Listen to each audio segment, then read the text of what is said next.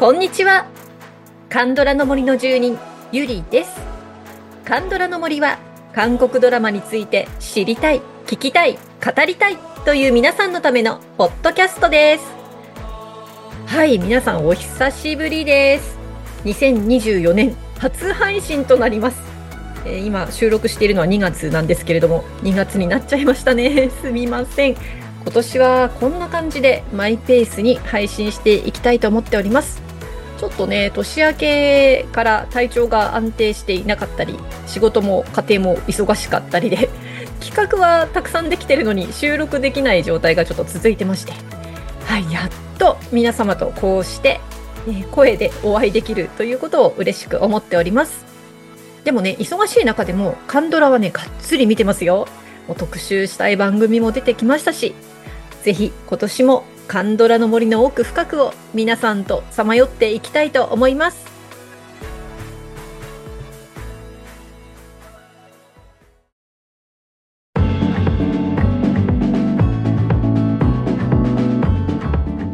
はい、今回から3回シリーズで「ブラームスは好きですか?」を特集していきたいと思います。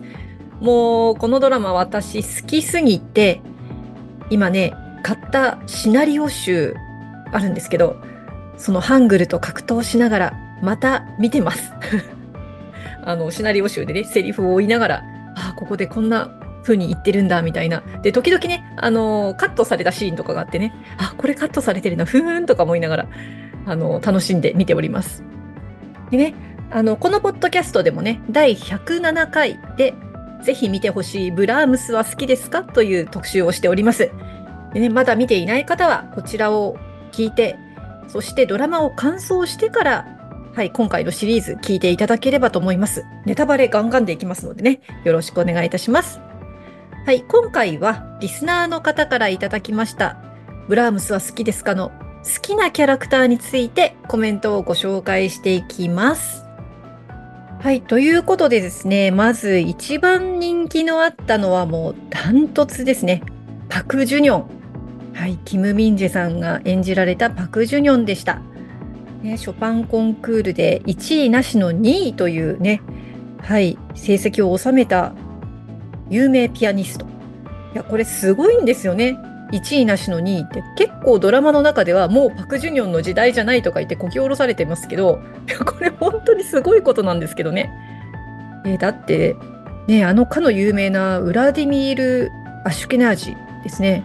彼も2位だったんですよね。その後、チャイコフスキーコンクールで彼は優勝して、もうね、押しも押されぬピアニスト兼指揮者でもあったのかな。ねこのドラマの中でもね、ジュニョンがその後、チャイコフスキーコンクールにチャレンジするっていう、チャレンジするかもっていう、ね、くだりがありましたけど、まあ、それもね、アシュケナージのことをちょっと思って、そういうシナリオになったのかなという感じもします。でちなみに日本人は反田恭平さんと内田光子さんの2位というのがショパンコンクールの最高位になりますね。でも韓国はね、チョソンジンさんという素晴らしいピアニストがいらっしゃって、えーこの方ショパンコンクールで優勝されています。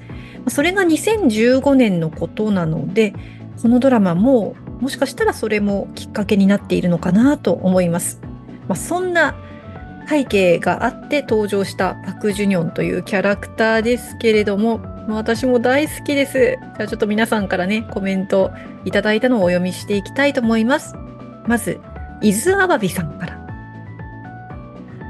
ピアノや好きな人に対して苦しいながら一生懸命向き合う姿が素敵だった。はい、ありがとうございます。えーとにかく一生懸命ですよね、ジュニョンは。もう本当にね、いじらしいというか、かわいそうというか、まあいい人すぎてね。はい、次の方のコメントをいきましょう。チョミーさん。多くを語らない主人公が好きなので。ありがとうございます。確かに語らないっていうね、キャラでしたね。ドラマの中でも、あの、ジョンギョンからね、音楽で語ると言われてましたよね。まあ、はっきりしないっていうことであんまりいい意味で言ってなかったですけどね。でもそんな彼がね、この思いを言葉で伝える時の破壊力がすごかったですよね。ね、チョアハンだごよとか、あの、もう好きなんで、好きなんだけど、みたいな感じのこと言われちゃうと、いや、音楽じゃなくて言葉で言うのも、実はすごいジュニオンなんですけれども。はい、それでは次のコメントいきましょう。アンパン先生です。もともと、キム・ミンジェ君の演技が好きなのですが、彼らしい、やりすぎない演技が相変わらず鑑賞していて楽しかったこと。今回は鉄頭鉄尾、聖、静かっていう感じですね。聖に振り切った演技で、ジュニョンの抱え続けている重く鈍い精神の痛みが伝わってくるのが良かった。あと終盤でジュニョンが彼の母親にあるお願いをするのですが、真面目な男性主人公がこんなお願いをするドラマって割とリアルで斬新に思ったから。気持ちはわかる。すごくよくわかる。よくぞお願いしてくれた。はい、アンパン先生ありがとうございました。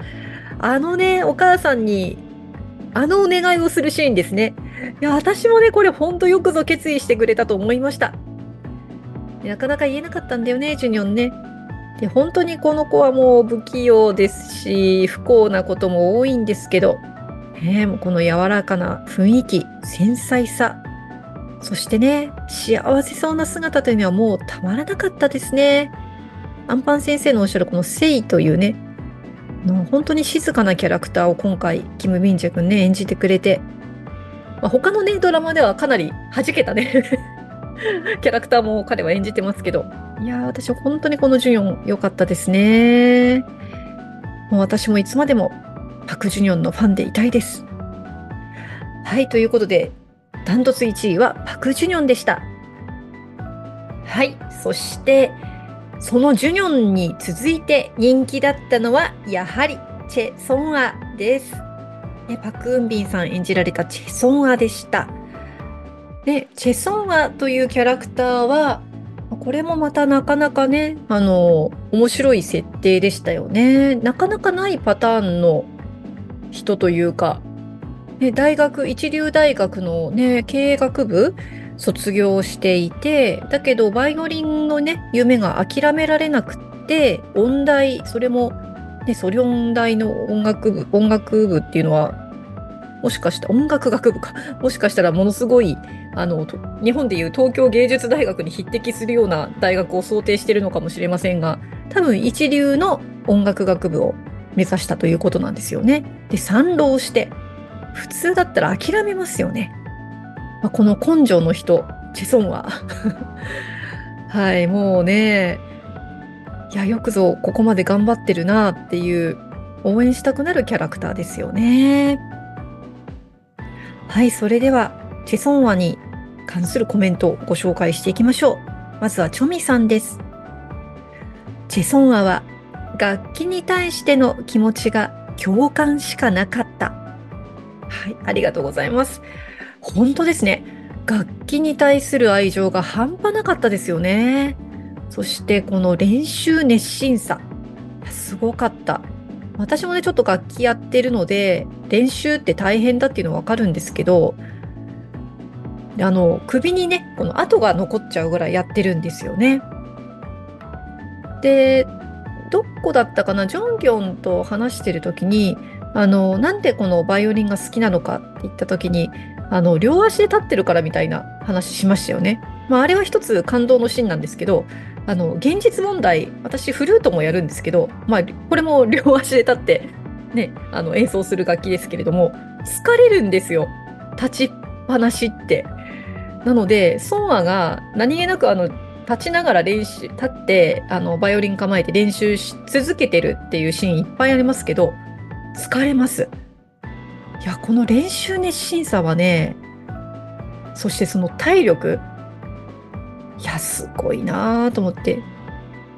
で、あの、お昼休みにね、練習に行くっていうのもね、私もあの、昔はもうちょっと頑張って練習してた時期があって、仕事の合間のね、そのお昼休みに、こう、パンをガーッと食べて、そのわーっと走ってって、あの、会社の敷地の中会社、広い会社で勤めてた時があったので、敷地のね、あの、隅っこの方で、フルート吹いてたりとか そういうこともしたこともあるんですけど、これね、熱意と体力がないと、そう、体力大事です。できないですよね。もうね、素晴らしいですよ。損は。まあ、だけどね、私も同じことを体験しましたけど、練習をね、重ねたからって、ものすごく上手くなるわけじゃないんですよ。あると、ある程度までいっちゃうのね。そっから先はやっぱり才能。うん。このね、いっぱい練習するんだけど才能がっていうのは、もう多くの方がすごく共感したんじゃないのかなと思います。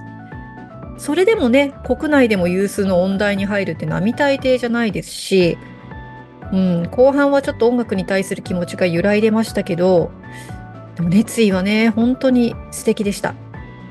でね、パク・ジュニョンも控えめな人でしたけど、ソンアもね、控えめですよね。もう控えめ控えめの主人公ってなかなかないなと思って、いや、これはね、本当に2人の雰囲気が素敵でしたね。はい、そしてこの2人、えー、パク・ジュニョン、チェソンア、この2人が好きという方のコメントもご紹介しましょう。ミルキーさんです。小さい頃から音楽の才能がありながら、いわゆる貧乏な家庭に育つパク・ジュニョンと、中流家庭で育ち音楽が好きだからと浪人してまで音大に編入するチェ・ソンア。才能や人間性に惹かれ合って二人が恋に落ちるのは当然ですが、なんで遠慮してお互いのことをもっと話さないのってちょっとイラッとしつつ、つつましい二人が微笑ましかったり、強い人たちにいいように使われて、それによって疲れてしまっている二人がもどかしく、ハッピーエンドで終わったことは心から良かったと安堵しました。このドラマも本当の悪人はいなくて安心して見れた気がします。無人島のディーバ見終わって、ゆりさんがおすすめしてくれたので、ブラームスを見始めましたが、ほんと見てよかったです。音楽ってほんといいですね。カンドラはちゃんと題材の奥まで見せてくれるので素晴らしいです。はい、ありがとうございます。いやー、ミルキーさん見ていただいて嬉しいです。えディーバのウンピンちゃんとは全く異なるキャラクターでね。うん、まあ、うんびんちゃんの演じる役は全部キャラが多分ね違うと思うんですけどいやほんとこの2人は良かったですよねそしてハッピーエンドで幸せいっぱいな姿が見られてもうこの上なく嬉しいドラマでしたでおっしゃる通り悪人もね、まあ、大していませんしね悪人っぽくてもどこかしらおかしみとかね悲しみとかがねあるという味のある登場人物でしたよね。はい。そして、おっしゃる通り、しゃる通り、音楽、音楽というものの奥深さ、マイナス面までね、見せてくれましたよね。はい、もう共感しかないコメント、ミルキーさん、ありがとうございました。さあ、えー、他のキャラクター行ってみましょうか。ソンア並みに人気があったのはですね、ハン・ヒョノでした。いや、ハン・ヒョノ、結構、あのー、回答してくださった方多かったですね。で、ハンヒョのね、あの、ここでは、キム・ソンチョルさんが演じられて、チェロを演奏するね、キャラクターでした。で、大学時代は、非常に優秀で、まあ、だけど、音大をね、首席で卒業したとしても、なかなか職にありつけないというか、うん。ソリストとして行くことも難しいし、ね、欧米のオーケストラにもなかなか入れないというこの厳しい道が待っているというその現状をね体現してくれたのがこのハン・ヒョノでした。はい。えー、さらにねあんまりその裕福な家庭ではないのかな今は。あのー、多分いい会社にお父さん勤めていたんだけれどもなんか何かがあって退職せざるを得なくて今はコンビニをご両親がやっているというねあのジョンギョン後から出てくるそのジョンギョンが、まあ、一流の家庭なので、まあ、そのよく韓国にある何て言うんですかこの、まあ、身分ではないんですけど、まあ、生活水準の違いとか、ね、そういったものもあの表してくれるキャラクターでしたね。はい、ではコメント、どなたからいこうかな？じゃあ、ガネーシャさんからいきましょう。もうこれ、あの、楽しいコメントありがとうございます。ソンチョルが好きだから というのもありだけど、あの全てを包み込むような役柄が良かった。ソンチョルがカメオでなかったことも嬉しかったの。はい、ありがとうございます。そう、ソンチョルくんね、カメオ結構多い多いというか、ヴィンチェンツォもそうでしたよね。で、もうすぐ死にますなんて、あの、ワンカットくらいしか出てこなくって もっと出てくるのかと思ったら、あそこしか出てこなかったっていうね。ね、ソンチョルくんはじっくり見たいよね。あの、刑務所のルールブックの時よりもね、メインでぐいぐいと、まあ、このドラマでは出てくれたのですごく良かったです。あの、ちなみにね、あの、ガネーシャさんとは、えー、このブラームスは好きですかの特集、ラストで2人で熱く語るという回が、準備されてますので、皆さんお楽しみにしていてください。はい、それでは次のコメントいきましょう。えー、次はチョミさんです。ハンヒョノは優しい感じが好き。はい、一言で表現ありがとうございます。ね、優しいですよね。優しくて明るくて、で、まあ、ちょっと元気なんだけどうるさすぎないというか。ね。まあ、ジュニョンとかソンワとかジョンギョンって静かなんだけど、ややもするとマイナスオーラが出るじゃないですか、時々。で、ヒョノもマイナスオーラは出るんだけど、後半。だけど、やっぱり基本的には、なんというか、うん、地に足がついてるし、優しいし、いや好きですね。もうハンヒョのとても人気があるの分かります。はい、えー、それではもう一人紹介しましょう。パプリカさんです。みんな好きだったけど、最初からヒョノが報われてなさすぎて、かわいそうだなとずっと思ってました。そうなんですよね。報われないんですよね、ヒョノ。本当にあんなに尽くしているのに、屋台でね、別れを切り出されて、必死になって止めようとするヒョノがめっちゃくちゃ辛かったですね。このドラマが終わった後ね、エンディングを迎えた後、ジョンギョンとどうなったんですかね気になります。私はできればよりを戻してほしいなって思います。はい。で、そのジョンギョンですよ。ね、イ・ジョンギョン。ジョンギョンにも熱いコメントがちょっと1個来てますので、紹介をしたいと思います。あの、以前ね、このジョンギョンについては私、ぜひ見てほしいブラームスは好きですかの回で言いました。好きなんです、ジョンギョン。はい。なので今回ね、あの、ゆきさんからコメントいただいてるんですけれども、深いコメントいただいてるんですけれども、すっごく喜んでおります。はい。それではお読みしたいと思います。ソンアとジュニョンの距離が縮まるとき、ほぼほぼそれを物陰で目撃しているヒルドラ仕様、ヒルドラ仕様。ヒョノから送られた指輪をトイレに放置したり、お嬢様なのに人の家のゴミ箱を漁るまで愛憎をこじらせる始末。そんなジョンギョンを散々見てきただけに、15話、教授候補マスタークラスでのソンアへの指導がめっちゃ胸を打ちました。ソンアの音を聞いて実力は把握したと思うんです。そのソンアが南極フランクソナタをここまで弾きのこなす。音大生なのにこの程度という目線ではなく、ソンアの成長過程において手を抜かず取り組んでいることをかなり練習しましたねと評価したのは外からの価値観ではなくバイオリンに向き合う一人一人に寄り添った指導じゃないのとかなり胸熱。だけどためらいが感じられます。これは夢の中にいるような幻想的な曲ですが、奏者が方向を見失い漂流してはいけません。自分の音楽なんですから、音楽に引っ張られず、自分が引っ張っていくつもりで、一音一音に確信を持ってという抽象的だけど本質的な指導。孫は嬉しかったろうな。これまで爪いじったり畑掃除しながら適当にあしらわれるだけだったもんね。このジョンギョンの言葉、孫アはずっと覚えてそう。私は覚えてます。ふとジョンギョン母に関するくだりに着目してなかったので勝手な想像ですが、ジョンギョンは幼い頃お母さんからそんな風に音楽を教わっていたのかもしれないですね。この先教えることを通じて母を取り戻していくのかななんて想像しちゃいました。ジョンギョン、憎めないです。はい、ありがとうございます。えー、ですよね。ジョンギョン。このね、マスタークラスでのジョンギョンが私も本当に感動しました。素晴らしい指導者ですよ。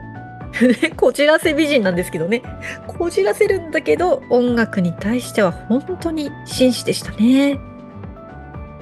まあ、お母さんのくだりね、ちょっと私が見た限りでは、お母さんとはあんまりいい関係じゃなかったのかなという気もしていて、うん、すごく強制して、ジョンギョンを教育していたのかなとうん、なのでお母さんが亡くなってからは、まあ、その強制力がなくなってしまって、まあ、普通になっちゃったのかなという感じもしていました。で先生とダブルで怖かったみたいだから、うんまあ、それもあって本当は自分がどういうふうに教えてほしかったのかというのを今体現してるんじゃないのかなっていう気もしますね。まあでもいずれにしてもねこのお母さんの影響というのは非常に大きかったことは間違いないかなって思います。はい。そしてね、ゆきさんありがとうございます。もうさらにね、3人のキャラクターについてもコメントをいただいてるんです。で、私もこれすごく嬉しかったのでお読みしたいと思います。まず1人目のキャラクター、ナ・ムンスク。これをムンスクさんは、えー、キョンフ文化財団の理事長さんでしたね。はい。じゃあコメントいきましょう。このストーリーに人生の酸いも甘いも噛み分けたであろう理事長の視点が加わることで、我に返るというか、深みが増しました。14話、愛も過ぎてしまえばなんてことないわね。愛だけで暮らせるほど人生はたやすくない。でも若い時にはそれがわからないのよ。だからわざと傷つけたの。今は愛が全てだから私のこと恨むでしょうけど、とヒョノに格差を理由に教授職をちらつかせるなどちょっと何を言い出すんだ的な発言が続いた後でのこのネタバレ。うーん。なるほど。なんとなく余命を感じて伝えたいことを伝えたのかもしれないですよね。ムンスクさんね深かったですね。余命いくばくもないということはねご本人分かっていたのかどうかなかなかに味のある動きをされた方でしたね。でこの女優さん、イエ・スジョンさん、大好きな女優さんですね。味がありますよね。この厳しさも優しさも表現されていて、で、この彼女がね、ブラームスを聴きたいとジュニョンに言ったことが、またこのドラマのターニングポイントになりましたよね。いや、ムスクさん、うん、非常にいいキャラクターでした。では、ゆきさんのコメント続きいきましょう。え、次に取り上げてくださったキャラクターは、チャ・ヨンインさん。この方もね、キョンフ文化財団の、えー、チーム長でしたね。この人は実情をすべて知っている。物語全体の中間管理職のような立場。孫和が自分より他人を優先する姿も理事長の本心も、ジュニョンのいけすかない指導教授ユ・テジンの本来の姿も、4院には見えてしまっている。相手から聞かされることもあれば、相手の言動から教わることも。ああ、こうやって4院もまた、より大きな存在に成長していくのだろうな、と思わされます。4院の視点もすごく興味深いです。はい。そうですね。4位。いいキャラでしたね。あの、安心するキャラクターでしたね。で、このキャラクター4位さん、もともとフィギュアスケートの選手で、その道を諦めて裏方に回っているという設定でしたね。なので、裏方に回らざるを得ない孫和の気持ちもよくわかるというね。ジュニョンたちの面倒を見る、まあいいお母さんと、お母さん的なというかお姉さん的なね、タイプでもあり、仕事もバリバリできて素敵な女性でした。で、この女優さんね、ソ・ジョンヨンさん。最近、いろんなドラマで出会いまくってます。ミンジェ祭りね、キム・ミンジェ祭りしてた時に、ダリとカムジャタン あのまあひどいママ母でしたよね。あと無人島のディーバではね、一点素敵なオンマになりまして。で、マイデーモンね。マイデーモンではかなりぶっ飛んだ秘書やってましたね。この振り幅が素晴らしい役者さん 大好きです。はい。そして、えー、最後にご紹介してくださったのが、キム・ギュヒ。誰だっけ？って思ったんですけど、コメントをお読みしますね。ああ、あの子ね、とわかる方おられますかね？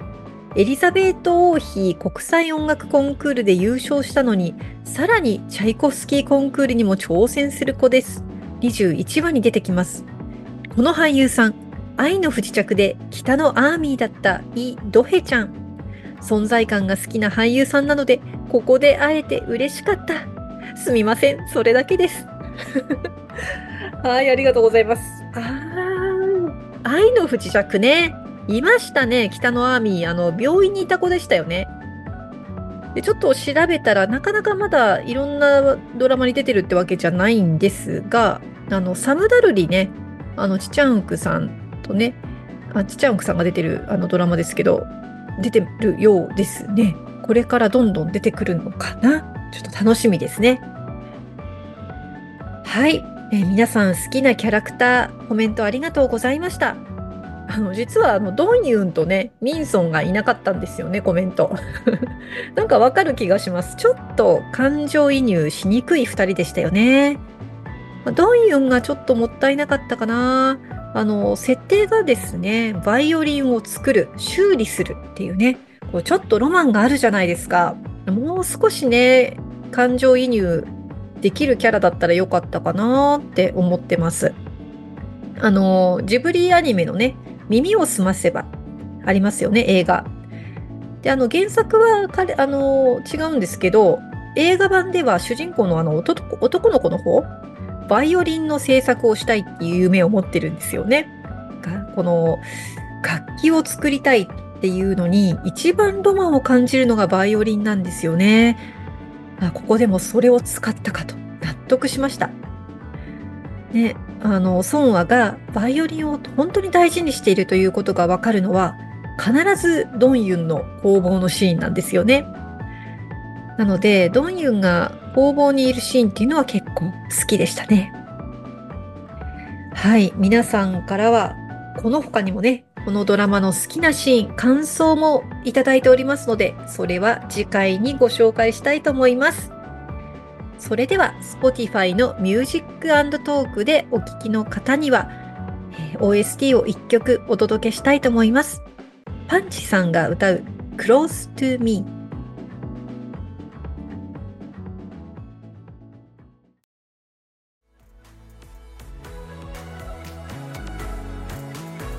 はい、えー、クローストゥーミーでした。ブラームスは好きですか？の OST ってパンチさんが歌う曲 3, 3曲ぐらいあるんですよね。ね、あの、トッケビとか、あの、他にもね、いろんな OST に出ているパンチさんですけど、このドラマの雰囲気にぴったりな曲たちでしたね。優しい気持ちになれます。ほんと癒されます。はい、ぜひ Spotify で Music Talk バージョンをお聴きください。プレミアム契約の方は最後まで、フリーの方は30秒までお聴きいただけます。さあ次回ですけれども、またブラームスは好きですかの特集です。えー、あともう、その次もかな？その次も。なので、あと2回特集させていただきます。その後はですね、そろそろ赤い袖先やろうかな。ちょっとやりたいなと思ってます。そしてネトフリで配信になるハピネスですねはいもうあの語りたいドラマがちょっと溜まってきてますので、まあ、今年はちょっとね不定期配信になっちゃうかもですけれどもぼちぼちと語っていきたいと思いますのでどうぞよろしくお願いをいたします。この番組のアンケートや配信についてはメールマガジンでお知らせしております。メルマガ配信のマグマグでカンドラの森と検索してみてください。旧 TwitterX、Instagram、Facebook でもご案内しておりますので、ぜひフォローをよろしくお願いいたします。それでは今日もお聴きいただきありがとうございました。また次回、カンドラの森の奥深くでお会いいたしましょう。